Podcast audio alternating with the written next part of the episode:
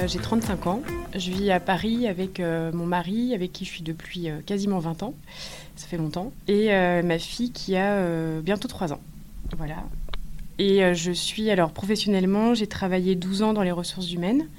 Dans différents, j'ai fait dans des grands groupes, j'ai travaillé dans des startups et j'ai fini en, freelance jusqu'à la fin de l'année. Et j'ai décidé, pour plein de raisons, de me reconvertir et de monter mon entreprise, qui consiste en un programme d'accompagnement autour de l'éco-anxiété.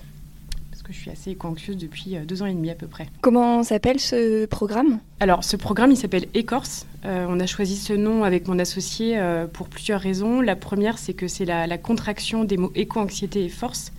Et notre promesse, c'est de donner des outils et des ressources pour faire de son éco-anxiété une force.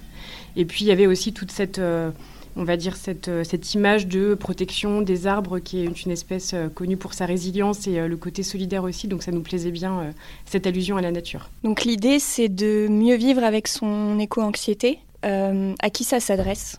Alors ça s'adresse à toutes les personnes qui ressentent de l'éco-anxiété. l'éco-anxiété, alors c'est un mot un peu valise, mais en fait c'est un mot qui peut recenser plusieurs sortes d'émotions. Hein. Ça peut être euh, de l'inquiétude, de la peur, euh, de la colère, de la tristesse, de l'impuissance, du désespoir. Euh, et d'autres émotions. Et l'idée, c'est que toutes les personnes qui, du coup, ne savent pas comment gérer ces émotions-là, eh ben, puissent intégrer le programme Écorce.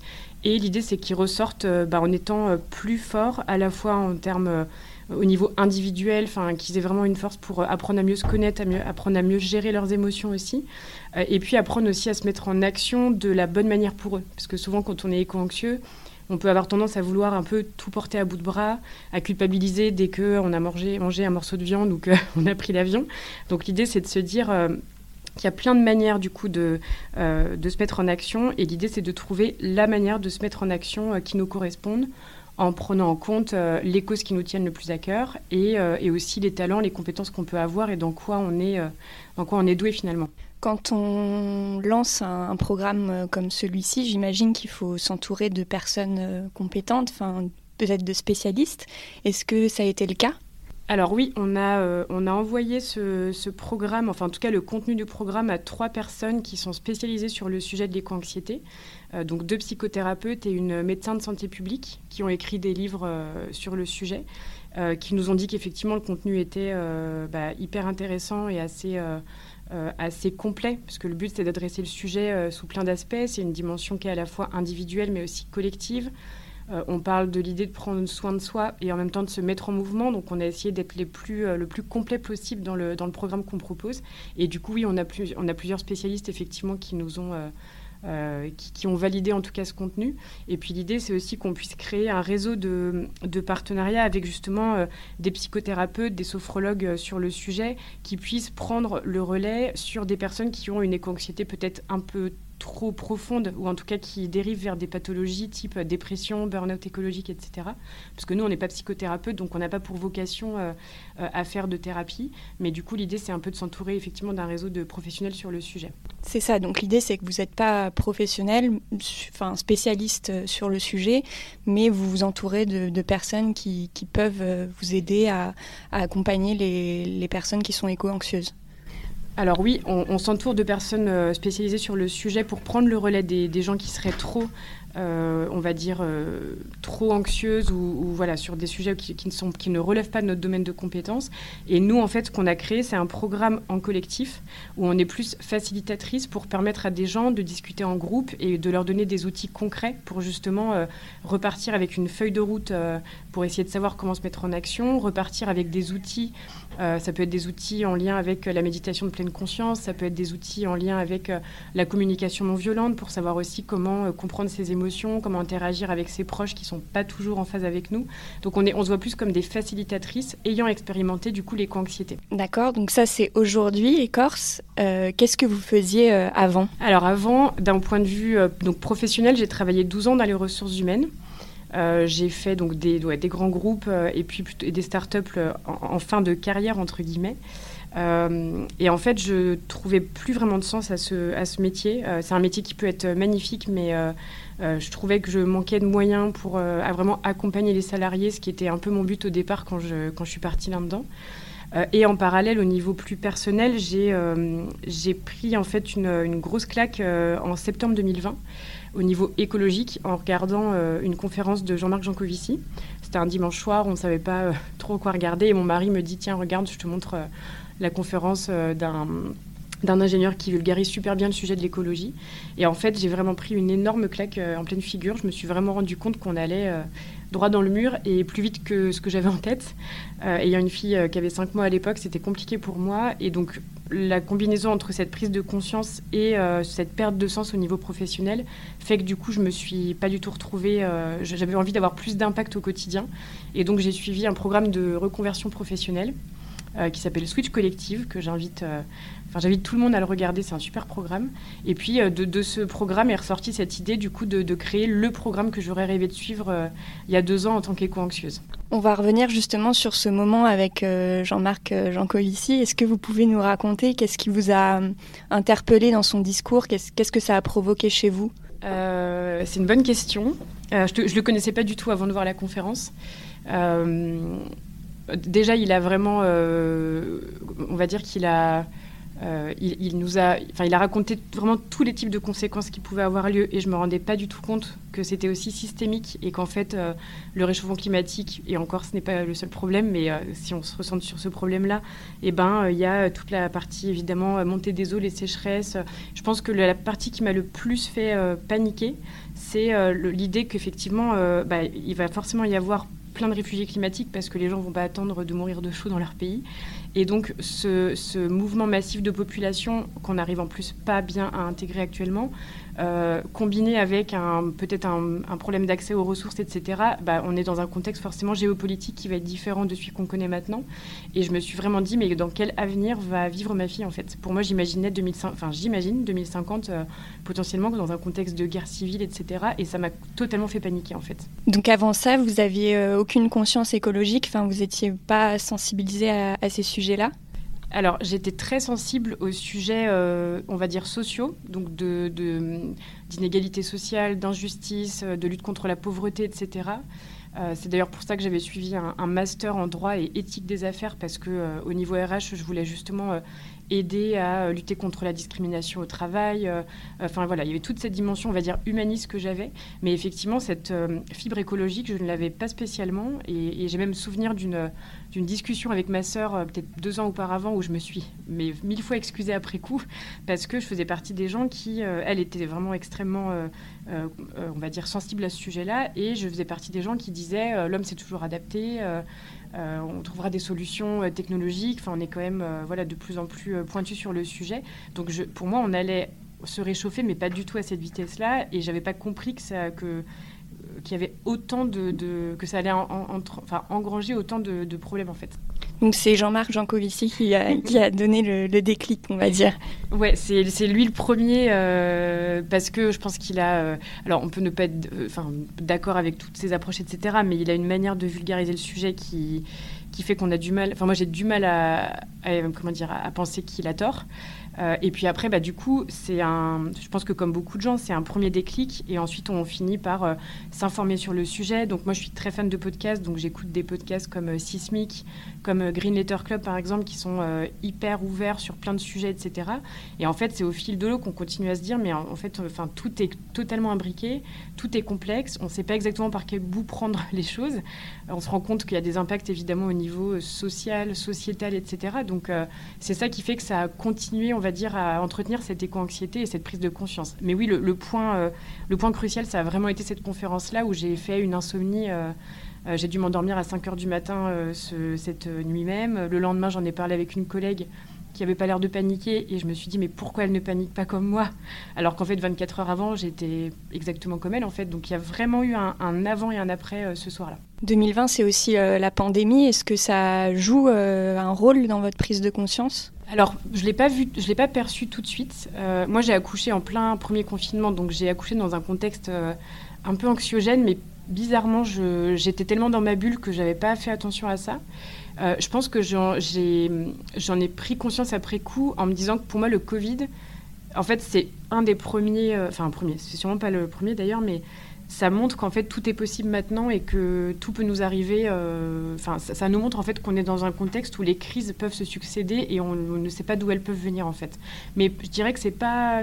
Sur le moment, j'ai pas du tout fait le rapprochement. euh, au moment de, j'étais tellement accaparée par euh, Jean-Marc Jancovici, je pense que j'ai pas du tout pensé au Covid. Et une fois ce déclic, que- qu'est-ce qui se passe? Comment on passe de ben, un job dans les ressources humaines à monter un programme pour aider les, les éco-anxieux? C'est une bonne question. Je pense que ça se fait par euh, succession de petits déclics, on va dire. Euh, au niveau personnel, il y a déjà eu cette phase de prise d'information, donc de lire. euh, J'ai lu plein de bouquins, alors sur le sujet de l'écologie au sens large et sur le sujet de l'éco-anxiété. Euh, J'ai euh, évidemment écouté plein de podcasts, regardé plein de conférences, etc. pour déjà, euh, enfin juste par curiosité en fait, j'avais envie d'en savoir plus. Là où j'étais pas quelqu'un de curieux au départ, pas très curieuse en tout cas. Et après, ça s'est vraiment joué, je pense, via ce programme de reconversion. Parce que je savais pas du tout, j'avais pas du tout prévu de monter mon entreprise. Je me voyais pas du tout entrepreneur dans l'âme. Et en fait, avec ce programme, on, on construit un, outil qui s'appelle la boussole, où c'est son pourquoi, son quoi et son comment. Et en fait, le pourquoi qui est ressorti au travers des exercices que j'ai pu faire, c'était de rendre les gens plus optimistes. Parce que je suis quelqu'un de foncièrement optimiste à la base. Et en fait, je me suis rendu compte que je l'étais plus tant que ça depuis deux ans, parce que j'étais justement éco-anxieuse. Et je me suis dit, mais pourquoi ne pas justement créer un programme qui euh, se saisirait de cette difficulté pour en faire, on va dire, une, euh, une opportunité et, euh, et réussir à, à être heureux, j'aime pas cette injonction, mais en tout cas à essayer de vivre au mieux avec ça et voir d'en faire une force d'action euh, derrière. Vous vous considérez comme euh, éco-anxieuse Est-ce qu'il y avait des programmes euh, déjà existants? Comment vous avez géré votre éco-anxiété? Alors déjà, ce mot, je l'ai découvert assez longtemps après la conférence, ça devait être un an après. Via un podcast aussi, hein, visiblement je passe ma vie à écouter des podcasts. Euh, donc déjà le fait de mettre un mot sur ce que je ressentais, ça m'a fait beaucoup de bien. Ce mot, il n'est pas du tout parfait, hein, encore une fois. euh, euh, il peut sous-entendre que c'est euh, un comportement pathologique alors que ce n'est pas le cas. euh, voilà, donc il y a plein de défauts, mais au moins il a le mérite d'exister et de montrer que si le mot existe, c'est que je ne dois pas être la seule à ressentir ça. Donc ça, ça a été la première étape. Et ensuite, j'ai commencé effectivement à regarder sur Internet. J'ai vu qu'il y avait des ateliers, mais que j'ai pas encore fait, qui s'appellent Le Travail qui relie, qui sont basés sur les travaux d'une militante américaine qui s'appelle Joanna Macy. Je crois qu'elle est américaine. Euh, donc il y, a déjà des programmes qui existent, euh, qui sont plutôt dans la nature, où on rassemble des groupes de parole, etc. Euh, on, échange sur ses ressentis, on comprend aussi notre interdépendance avec la nature, avec le reste du vivant, etc. Moi, ce qui me plaisait dans, l'idée du programme Écorce, c'est qu'on prenait des outils euh, qui me paraissaient en tout cas, mais peut-être à tort, beaucoup plus concrets, basés sur euh, différents, euh, différentes, on va dire, pratiques, di- différentes disciplines. Ça peut être de la psychologie, ça peut être de la philosophie aussi, de l'art. On fait appel à l'utopie notamment. Ça peut être sur ouais, la méditation, encore, une fois la communication de, pleine, de non violente, pardon. Et, voilà, moi l'idée, c'est que vraiment que je voulais que les gens ressortent pardon, avec des outils très concrets euh, qui, moi, peuvent m'aider aussi au quotidien pour aller mieux, pour mieux gérer mes émotions, etc. Même si le travail qui relie, je pense que c'est très complémentaire parce que ça permet aussi de, euh, déjà de rencontrer des gens euh, euh, qui partagent nos valeurs, nos convictions, etc. Et puis de pouvoir, euh, euh, bah oui, euh, enfin, donner ses ressentis, de pouvoir se connecter à la nature, etc. Donc je pense que l'un peut se compléter à l'autre. Et aujourd'hui, vous accompagnez à peu près combien de personnes? Alors, on en est au tout, tout début. Euh, on a créé euh, officiellement l'entreprise en janvier, mais on avait déjà commencé à faire une phase de test euh, en septembre. Donc, on a accompagné deux promotions de euh, 10 personnes chacune, donc en gros une vingtaine de personnes. Euh, alors, la première promotion, c'était des personnes du coup qu'on connaissait, c'était des, amis ou amis d'amis. Et puis la deuxième promotion, effectivement, on allait chercher des gens euh, dans différents réseaux euh, qu'on connaissait pas forcément, mais qui avaient pour point commun de ressentir effectivement cette éco-anxiété. Donc voilà, pour l'instant, on en est là. Est-ce que vous pourriez nous donner des conseils justement pour gagner en sérénité? Parce qu'on est peut-être un peu tous plus ou moins concernés par l'éco-anxiété. Oui, alors pas, tous, je sais pas, mais en tout cas, oui, je pense qu'on est nombreux et nombreuses. Euh, moi, le premier conseil euh, que je donnerais, j'en ai parlé un peu tout à l'heure, mais c'est autour de l'idée de se mettre en action. Alors très souvent, la plupart des spécialistes parlent de se mettre en action. Moi, j'irais euh, un cran plus loin. Déjà, je pense qu'il faut se mettre en action de manière collective. Il faut effectivement se joindre des, collectifs qui nous parlent, qui, euh, ça peut être des associations, des initiatives en local. Et j'irais aussi un cran plus loin, encore une fois, en disant qu'il faut se mettre en action de la bonne manière. Et d'une personne à une autre, ça va être des manières différentes. Pour moi, il faut vraiment combiner les causes qui nous tiennent le plus à cœur et ce qui nous parle dans ce qui ressort des tripes, quoi parce que c'est, on va être beaucoup plus énergisé pour aller euh, défendre ces causes-là. Et la deuxième chose, encore une fois, c'est vraiment de prendre ses talents et ses compétences, euh, qui sont un peu le mix entre ce qu'on sait faire et ce qu'on aime faire hein, dans les grandes lignes. L'exemple que je prends souvent, c'est que moi, je pourrais jamais faire de désobéissance civile, pas parce que, alors, je suis convaincue que c'est nécessaire étant donné l'urgence du, problème, mais personnellement, j'ai euh, hyper peur d'enfreindre les règles, donc je, je, perdrais une énergie folle en fait à faire ça. Donc l'idée déjà, c'est de trouver des actions euh, qui nous énergisent et dans lesquels on est doué, parce qu'on aura du coup cette sensation, et à juste titre, d'avoir un impact beaucoup plus, euh, beaucoup plus important. Donc ça, c'est une première chose. La deuxième chose, c'est de ne pas rester isolé, et c'est effectivement de rejoindre des personnes. Alors si c'est pas dans nos proches, euh, eh ben, c'est de rejoindre du coup des groupes, encore une fois, qui partagent, qui partagent nos valeurs, et de se tourner aussi vers les solutions. Il y a plein de gens, en fait, qui mettent en place des solutions. Malheureusement, les médias nous montrent plutôt la partie problème, et encore qu'ils le montrent peut-être pas assez. Euh, mais du coup, je pense qu'il faut savoir euh, être orienté solution et, essayer de, voir le, positif. Euh, et, la troisième chose, c'est vraiment de, en fait, de s'écouter et de, comprendre ce que nos émotions veulent dire de nous. Il euh, y a des gens qui sont mus par des émotions différentes. Moi, je sais que la peur me Alors, moi, c'est au départ, c'est la joie. Mais dans les émotions désagréables, je suis plutôt euh, autour de la peur. Je me mets rarement en colère. Il y a des gens qui vont se mettre en colère. Et ben, en fait, il faut que cette colère, elle leur serve, elle leur serve justement euh, à décrypter quels sont les messages, quelles sont les injustices qui, qui sont derrière, qui, quels sont les besoins derrière. Et de vraiment avoir cette ce temps à chaque fois de se poser pour accueillir ses émotions.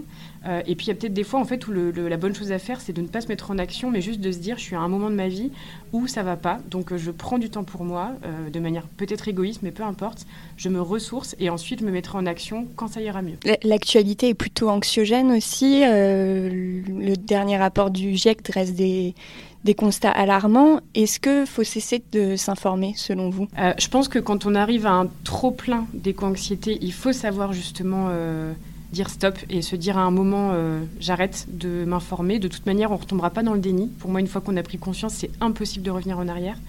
Donc l'idée, c'est juste de se protéger en se disant, pour l'instant, peut-être que ce qui me fait du bien, c'est de m'entourer de mes proches, peut-être de même pas du tout parler du contexte actuel, euh, et de, encore une fois, se ressourcer. Donc, dans certains cas, effectivement, extrêmes, je pense que c'est important.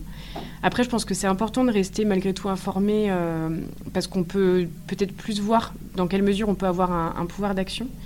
Euh, il y a y a un autre conseil que j'ai oublié de donner qui me paraît hyper important. C'est un exercice qu'on fait dans, dans, le programme. C'est aussi d'essayer d'identifier ce qu'on appelle chez les Corses des points d'ancrage. Donc, c'est les choses en fait qui vont rester selon nous, quoi qu'il arrive, quelles que soient les crises. Donc ça peut être des choses, souvent c'est des choses très immatérielles, ça peut être euh, l'amour de ses proches, ça peut être euh, la capacité à rêver, à créer, à apprendre tous les jours, euh, son intériorité aussi. Et du coup, ces points d'ancrage, il faut c'est un peu notre, euh, notre liste de nos essentiels et l'idée c'est de, garder ces choses le plus possible dans nos vies puisque de toute manière elles ne vont pas partir. Donc ça, c'est moi c'est quelque chose qui me rassure beaucoup de me dire qu'il y a des choses qui vont rester dans ma vie euh, quoi qu'il arrive et que l'idée c'est que je vais essayer de, les, de leur donner une place de choix dans ma vie. Ça permet aussi d'appréhender, je trouve, le sujet de la sobriété de manière positive. C'est-à-dire qu'au lieu de se dire on va... Euh, devoir arrêter de prendre l'avion, arrêter de manger de la viande, etc., bah, c'est plutôt d'inverser euh, la, réflexion en se disant qu'est-ce que je veux euh, le plus chouchouter? Donc ça va être ma relation avec mes enfants, ça peut être euh, le sens de l'humour, etc. Et comment je laisse une place à ça? Et, petit à petit, je trouve que ça amène vers une forme de sobriété. voilà.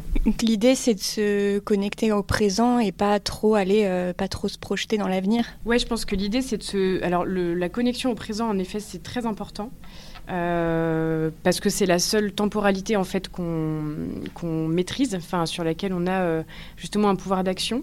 Euh, donc oui, le fait de rester ancré dans le présent c'est extrêmement important et encore une fois de vraiment essayer de recenser chacun pour soi ce qui compte le plus pour nous et de, de capitaliser là-dessus en fait. C'est comment je laisse de la place aux choses qui me sont essentielles. voilà, c'est plutôt cette idée-là. Mais oui, l'ancrage dans le présent est pour moi essentiel. Avant de venir, on vous a demandé d'apporter des recommandations, euh, un livre, une musique ou, ou un film. on commence avec la musique. Ce, serait quoi votre, votre conseil musique? Alors moi, il y a une chanson que j'aime beaucoup, mais qui parle pas du tout d'écologie. c'est une chanson d'Anne Sylvestre qui, qui s'appelle Les gens qui doutent. J'aime les gens qui doutent, les gens qui trop écoutent leur cœur se balancer. J'aime les gens qui disent et qui se contredisent et sans se dénoncer. J'aime les gens qui tremblent, que parfois ils nous semblent capables de juger. J'aime les gens qui passent moitié dans leur godasse et moitié à côté. J'aime leurs petites chansons. Euh, il y a plein de phrases qui s'y prêtent pas forcément dans la chanson, mais il y a vraiment plein de phrases qui, je trouve, rendent un bel hommage aux gens qui sont justement en transition, qui sont pas parfaites, euh, qui doutent à chaque fois euh, sur la manière de faire les choses. Et voilà, je trouve qu'elle est, elle est douce et je trouve qu'elle rend un bel hommage à ces gens-là. Bah, qui sont, oui, de fait, en transition eux aussi et qui, voilà, se recherchent à, chaque fois l'exemplarité alors que personne ne sera jamais parfait, je pense. donc je la trouve, ouais, je la trouve assez, assez juste à ce niveau-là. Et un film? Moi, il y a un film que j'adore, euh, qui est Erin Brockovich. C'est mon numéro que tu veux C'est ça. Toi qui aimes les numéros, en voici. 6, 6 ans, c'est l'âge de ma fille. 8 ans, c'est mon fils. 2, c'est les fois où j'ai divorcé. 16, c'est le nombre de dollars sur mon compte en banque. Je suis content qu'on ait réglé la question parce que. Euh, déjà, Julia Roberts, évidemment, euh, je suis très fan, euh, voilà, comme, comme beaucoup de personnes, je pense, mais je trouve qu'elle joue extrêmement bien et je crois qu'elle avait gagné l'Oscar d'ailleurs pour ce film. Et, et je trouve qu'il met en avant le, la, la, force des. Enfin, la capacité de chacun de pouvoir mener ses combats. Alors, pour le coup, on est sur un. Enfin, je pense que c'est rare de, de, de, gagner le combat comme elle le fait, mais en plus, c'est inspiré d'une histoire vraie, donc comme quoi c'est possible. Et il y a vraiment cette lutte un peu contre contre les puissants, entre guillemets, et avec en plus les punchlines qu'elle sort euh, dans le film, je trouve que c'est euh, hyper inspirant et motivant pour aller, euh, pour aller à l'action finalement. Et pour terminer, un livre? Alors le livre, moi il y a un livre que j'avais adoré il y a quelques années qui s'appelle Le Tour du monde en stop, je, ou Le monde en stop peut-être je crois. je crois que c'est Ludovic Hubler, alors j'espère que je ne vais pas écorcher son nom, il s'appelle, son prénom c'est Ludovic, euh, et en fait il a, euh, il a décidé de faire un tour du monde euh, en stop pendant deux ans, mais vraiment en stop même d'un continent à un autre, donc il a fait des cargo, stop, etc. Au final son voyage a duré cinq ans, et je trouve que c'est ouais, c'est un, un, livre bah, très inspirant. Enfin, je sais que très souvent, les gens sont assez attristés euh, de l'idée de plus prendre l'avion. Euh, on a l'impression qu'on peut plus voyager. Et en fait, c'est une, euh, ouais, c'est un vrai hommage au voyage dans, dans tout ce qu'on aime, dans le côté chamboulant dans sa vie. C'est des rencontres, c'est le côté très imprévisible, etc. Et ça nous montre qu'en fait, il y a d'autres façons de voyager. Et en plus, je crois qu'il s'était associé pour, pour que son voyage ne soit pas juste pour son plaisir personnel. Il s'était associé à un hôpital d'enfants atteints du cancer pour justement les, enfin, leur envoyer des photos, etc je trouvais que le projet était euh, euh, pensé euh, de plein de manières différentes et j'avais adoré ce livre.